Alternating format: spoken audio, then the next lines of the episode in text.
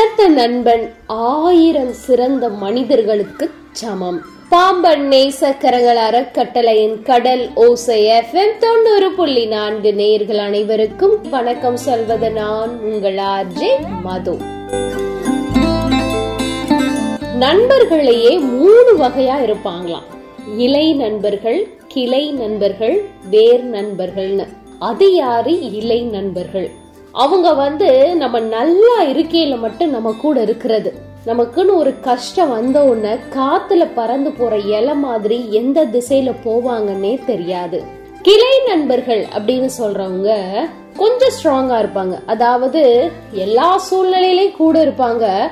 ஆனா நம்மளுடைய பிரச்சனைகள்லயோ நம்மளுடைய கஷ்டங்கள்லயோ எதுலயுமே கலந்துக்க மாட்டாங்க. சும்மா கூட இருந்து அப்படியே பார்த்துட்டு இருப்பாங்க.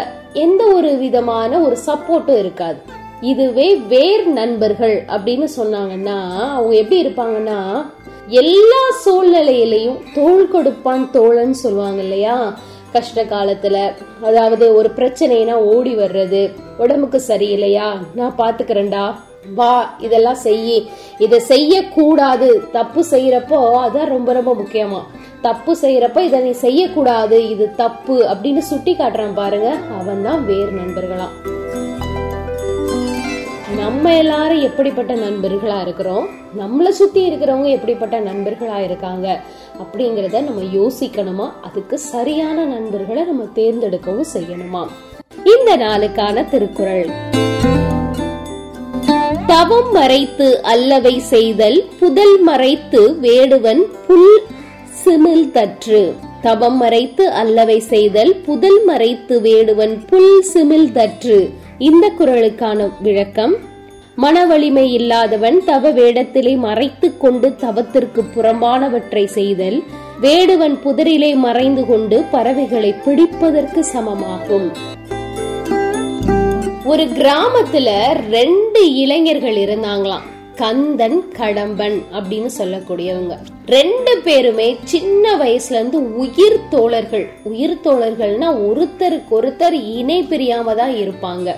எப்ப பார்த்தாலும் ஒன்னாவே திரிவாங்க. சில நேரங்கள்ல கந்த வீட்டுல கடம்ப தூங்கிடுவான் ஒரு சில நாட்கள்ல கடம்ப வீட்டுல கந்தன் தூங்கிடுவான் அந்த அளவுக்கு அவங்க பிரியம் அவ்வளோ ஒரு நேச பாசமா இருந்தது.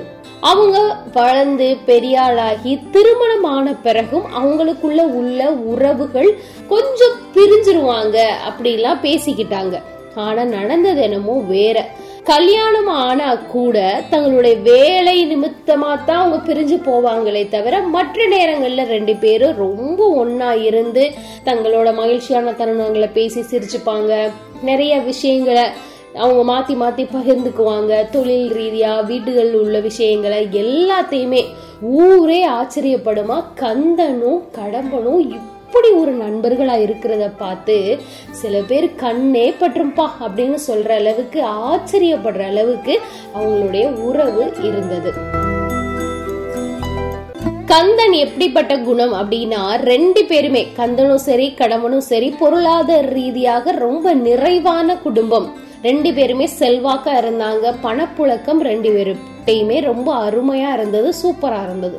கந்தனுடைய குணம் எப்படி அப்படின்னா அவங்கிட்ட இருந்த பொருளாதாரம் நிறைவா இருந்தது. அவனை தேடி வர்றவங்களுக்கு நியாயமான முறையில உதவி கேட்டு வர்றவங்களுக்கு நிறைவா செய்வார். அதுலயும் வந்து உண்மையிலே கஷ்டம் உடம்புக்கு முடியல படிக்கிற பிள்ளைங்க அந்த மாதிரியான பிள்ளைங்களுக்கு எந்த ஒரு கேள்வி கேட்பாடு இல்லாம கந்தன் வந்து நிறைவா உதவி செய்வார். இப்ப படிக்கிற பிள்ளைங்க ஒரு நேரம் வந்து உதவி வாங்கிட்டாங்க திரும்ப வந்து ஃபீஸ் கட்டினாங்களா இல்லையா அப்படிங்கறத அந்த மாதத்தை குறிச்சு வச்சு அவங்க வீட்டுக்கு தேடி போய் அந்த பணத்தை கொடுத்துட்டு வருவார் கந்தன். அந்த மாதிரி அவருடைய உதவிகள் இருந்தது. ஆனா கடம்பன் எப்படி உதவி செஞ்சார் தெரியுமா? அவரும் நிறைய உதவி செஞ்சார். எந்த குறையும் இல்ல. ஆனா அவர் செஞ்ச உதவிகள் வேற மாதிரி. எப்படிப்பட்ட உதவினா முன்ன பின்ன தெரியாதவங்களுக்கு ஒத்த ரூபாய் கூட கொடுக்க மாட்டாரு.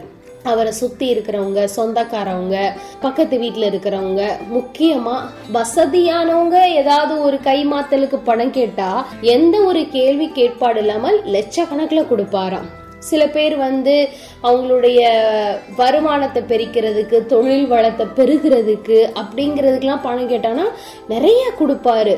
அப்போ வந்து கந்தன் வந்து கேட்பாராம் கடம்பன்ட்ட நீ செய்யக்கூடிய உதவிகள் இருக்கிறவனுக்கே செய்யற அதனால என்ன பிரயோஜனம்? அப்படிங்கிற மாதிரி ஒரு கேள்வியை வைப்பாராம். அதுக்கு வந்து கடமன் சொல்லுவாராம் சும்மா இரு நம்ம என்ன உதவி செஞ்சாலும் அதுக்கான பலன் நமக்கு உடனே கிடைக்கணும்.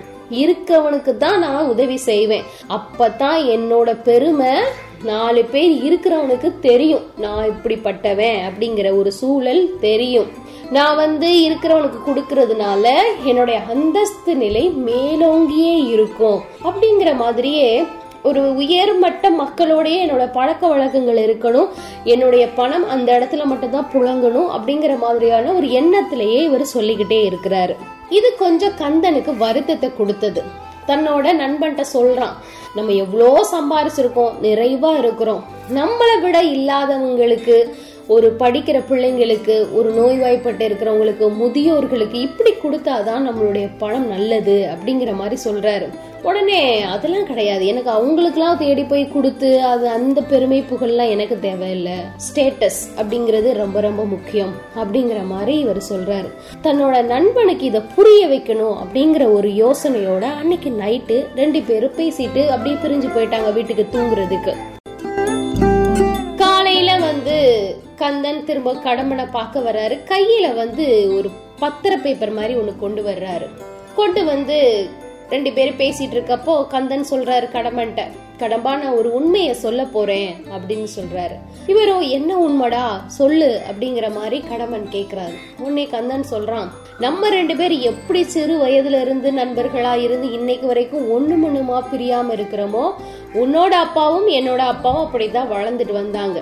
அவங்கள பத்தி ஊருக்குள்ள கேட்டா ரொம்ப நட்பு ரீதியா அவங்கள ரொம்ப பெருமையா சொல்லுவாங்க. ஆனா ரெண்டு பேருக்கிட்ட இருந்த வித்தியாசம் என்ன அப்படின்னா உன்னோட அப்பா வந்து பொருளாதார ரீதியா பெண்ணுக்கு கீழே இருந்தார். என்னோட அப்பா வந்து பரம்பரையா ஒரு பணக்காரர். அது எல்லாருக்குமே இந்த கிராமத்துல தெரியும். உன்னோட அப்பாவுக்கு உதவி செய்யற நோக்கத்துல இப்ப இந்த வீடு இந்த வீடும் நீ இப்ப வந்து விவசாயம் பண்ணிட்டு இருக்க இல்லையா? அந்த நிலமும் எங்க அப்பா உங்க அப்பாவுக்கு நட்பு ரீதியா கொடுக்கப்பட்டது. இதுவே எனக்கு நேற்று நைட்டு தான் எனக்கு தெரியும். ஆனால் இந்த வீடும் அந்த நிலமும் எங்கள் அப்பா பேரில் தான் இன்னும் இருக்கு. நீ சொன்னி இல்லையா? பணங்கிறது வந்து ஸ்டேட்டஸ் அது ரொம்ப ரொம்ப முக்கியம். நம்மளுடைய அடுத்த கட்டத்துக்கு நகர்த்தி கொண்டு போறது அப்படின்னு நீ சொன்னது எனக்கு புரிஞ்சுது. அதனால நம்மளுடைய நட்பு வேற. சொத்து பத்து பணம் காசுன்னு வர்றப்போ அதனுடைய திறமை வேற. அதனால நீ என்ன பண்ற? இது எங்க அப்பாவோட சொத்தை நீ எனக்கு கொடுத்துரு அப்படின்னு சொல்றாரு. அந்த நேரம் பார்த்து எப்பவுமே கடம்பனை சுத்தி ஏகப்பட்ட கூட்டம் இருக்கும். அதாவது இவர்கிட்ட ஏதாவது வாங்கலாம் அப்படிங்கிற மாதிரியான ஒரு எதிர்பார்ப்புல இருக்கக்கூடிய கூட்டம் மட்டும் தான் அவரோட இருக்கும். அப்ப இவங்க ரெண்டே பேசிட்டு இருக்கப்பே ஒரு சில பேர் வர்றாங்க. வந்து இவங்க பேசிட்டு இருக்கதை கேக்குறாங்க. அப்போ அந்த வீடும் அந்த நிலமும் ரொம்ப முக்கியமானது. இருக்கிற வீடும் அந்த நிலமும் இப்ப வந்து திரும்பவும் கந்தனுக்கு போக போகுது. கடம்பனுக்கு ஒண்ணுமே புரியல. அமைதி அப்படியே உட்காந்துட்டாரு இங்க ரெண்டு பேரும் பேசிட்டு இருந்ததை கேட்டுட்டு இருந்த சுத்தி இருந்த குரூப் அப்படியே பைய நழுவி வெளியே போயிடுச்சு. போன பிறகு கந்தன் இது எல்லாத்தையும் பாக்குறாரு ஆனா ஒண்ணுமே சொல்லலை. சரி யோசிச்சு சொல்லு கடம்பா நான் போயிட்டு வரேன். இந்த தகவலை அவன்கிட்ட சொல்லிடணும் தான் வந்தேன். அப்படின்னு சொல்லிட்டு அவர் பாட்டுக்கு அவர் வீட்டுக்கு போயிடுறாரு. கடம்பனுக்கு ஒண்ணுமே புரியல. ஏதோ அவன்கிட்ட இருந்து அப்படியே மொத்தத்துக்கு எல்லாமே போனது மாதிரி ஆயிப்போச்சு. அந்த நாள் முழுவதும் அவர் வீட்டுக்குள்ளேயே முடங்கி கிடக்குறாரு. அந்த மூணு பேர் இருந்தாங்க இல்லையா? இந்த செய்தி தீ மாதிரி ஊரெல்லாம் பரவிருச்சு. என்ன செய்தி அப்படின்னா கடம்பன் இருக்க வீடும் அவனுடைய அந்த பெரிய நிலமும் கந்தன் அப்பா வந்து அவருக்கு கொடுத்தது. இப்போ வந்து கந்தன் கேட்குறான் கந்தன்கிட்ட இருக்கக்கூடிய முக்கியமான சொத்தெல்லாம் போயிருச்சு அப்படிங்கிற மாதிரி ஒண்ணுக்கு ரெண்டா எல்லாமே போயிருச்சு அப்படிங்கிற மாதிரி சுத்தி சுற்றி இந்த பேச்சு அடிபட்டு ரெண்டு நாள் இவரை தேடி யாருமே வரல. எப்போ இவரை சுற்றி இவரை வந்து பெருமையாக பேசுகிறதுக்கு ஒரு கூட்டம் இருக்கும் அதை பார்த்து இவர் பெருமடைஞ்சு ஏதாவது கொடுப்பாரு. அந்த மாதிரியான கூட்டங்கள் யாருமே வரலை. ரெண்டு நாள் இவருக்கு வந்து தனிமைங்கிறது வந்து பல கேள்விகளை அப்படியே தூக்கி போட வைக்குது. ரெண்டு நாள் கழிச்சு கந்தன் திரும்பவும் தன்னோட நண்பனை பார்க்க வரான். வந்தப்போ என்ன நண்பா சோர்ந்து போயிருக்க? உன்னை சுத்தி எப்பவுமே ஒரு கூட்டம் இருக்கும். இப்ப யாரையுமே காணோம்? அப்படிங்கிற மாதிரி ஒரு கேள்வி கேட்க நீ எப்போ இந்த வீட்டையும் அந்த இடத்தையும் நீ திரும்ப கேட்டியோ அன்னையில இருந்து என்னை சுத்தி இருந்த கூட்டம் ஒருத்தருமே இல்ல. ஊரெல்லாம் பேச்சு என்கிட்ட இருந்த சொத்தை எல்லாத்தையும் நீ வாங்கிட்ட. நான் இப்ப வெறுமையா நிக்கிறேன். அப்படிங்கிற பேச்சு தான் ஊரெல்லாம் பேசிக்கிறாங்களாம் அப்படின்னு. உடனே கந்தன் சொன்னானா இதை நான் உனக்கு புரிய வைக்கிறதுக்காக தான் இதை செஞ்சேன். நீ நல்லா யோசிச்சு பாரு உனக்கு ஒரு கஷ்டம் அப்படின்னு சொன்ன உடனே உன் பின்னாடியே தெரிஞ்ச கூட்டம் எல்லாம் பறந்தே போயிடுச்சு. நல்லா தெரிஞ்சுக்கோ. நம்மளுடைய வாழ்க்கையில உதவி அப்படிங்கிற விஷயத்த பெருமைக்காக பண்ணவே கூடாது. நம்மளுடைய புகழை அடுத்த கட்டத்துக்கு கொண்டு போகணும். என்னோட பெருமை உலகெல்லாம் பேசப்படணும் அப்படிங்கிறதுக்காக மேல்மட்ட மக்களுக்கே நீ உதவி பண்றதுனால உங்ககிட்ட இல்லை அப்படின்னு தெரிஞ்ச உடனே உன்னை விட்டு ஓடி போயிட்டாங்க. நம்ம செய்யக்கூடிய உதவி அந்தந்த கணத்துல அவங்களுக்கு பயனுள்ள விதத்துல இருக்கும். படிக்கிற பிள்ளைங்களுக்கு கொடுக்குறப்போ அவங்களுக்கு ஞானத்தை புகட்டக்கூடிய காரியத்துல நம்ம உதவியா இருக்கும். முதியோர்களுக்கு கொடுக்குறப்போ அவங்களால உழைக்க முடியாத ஒரு தருணத்துல இருக்கிறப்போ நம்ம கொடுக்கிற பணம் அவங்களுடைய சாப்பாட்டுக்கோ இல்ல ஏதோ ஒரு காரியத்தை பூர்த்தி பண்றதுக்கு உதவியா இருக்கும். அதனால நம்ம செய்யக்கூடிய உதவி தான தர்மங்கள் எதுவுமே பிரதிபலன் எதிர்பார்க்காம செய்யக்கூடிய உதவி உதவிகளுக்கு மட்டும்தான் பலன் அதிகம். நமக்கு இதெல்லாம் பெருமை வேணும் இதை செஞ்சா நமக்கு இதெல்லாம் நடக்கும் அப்படின்னு ஒரு கால்குலேஷன் பண்ணிட்டு செய்கிறோம் இல்லையா? அந்த உதவிகளுக்கு எந்த பிரதிபலனும் இருக்காது அப்படின்னு சொன்னான். இதை புரிய வைக்கிறதுக்காக தான்டா நான் இதை செஞ்சேன். மன்னிச்சுக்கோ.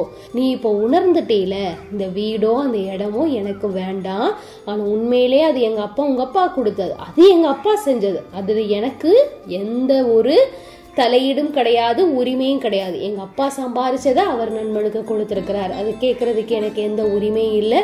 என்னை மன்னிச்சுக்கோ. இந்த விஷயத்தை கையில எடுத்ததுக்காக அதை பு- உனக்கு புரிய வைக்கணுங்கிறதுக்கான ஒரே காரணத்துக்காக மட்டும்தான் நான் இந்த காரியத்தை செஞ்சேன் அப்படின்னு சொல்கிறார் கடம்பன் தன்னோட நண்பன் கந்தனை கட்டி பிடிச்சி நன்றி சொன்னாங்க இன்னைக்கு நம்மளுடைய வாழ்க்கையில எப்படிப்பட்ட நண்பர்கள் நம்மளோட இருக்கிறாங்க? இலை நண்பர்களா? கிளை நண்பர்களா? வேர் நண்பர்களா? அவங்க ஒரு பக்கம் இருந்தாலும் நம்ம எப்படிப்பட்டவங்களா இருக்கிறோம்? இலை நண்பர்களா இருக்கோமா? கிளை நண்பர்களா இருக்கிறோமா? வேறு நண்பர்களா இருக்கிறோமா? சிந்திப்போம். மீண்டும் சந்திப்போம். நன்றி. வணக்கம். இது பாம்பன் நேசக்கரங்கள் அறக்கட்டளையின் கடல் ஓசை எஃப்எம் தொண்ணூறு புள்ளி நான்கு. அதிகாலை சுபவேளை நிகழ்ச்சி நிறைவுக்கு வந்தாச்சு. நான் உங்கள் ஆர்ஜே மது. நன்றி. வணக்கம்.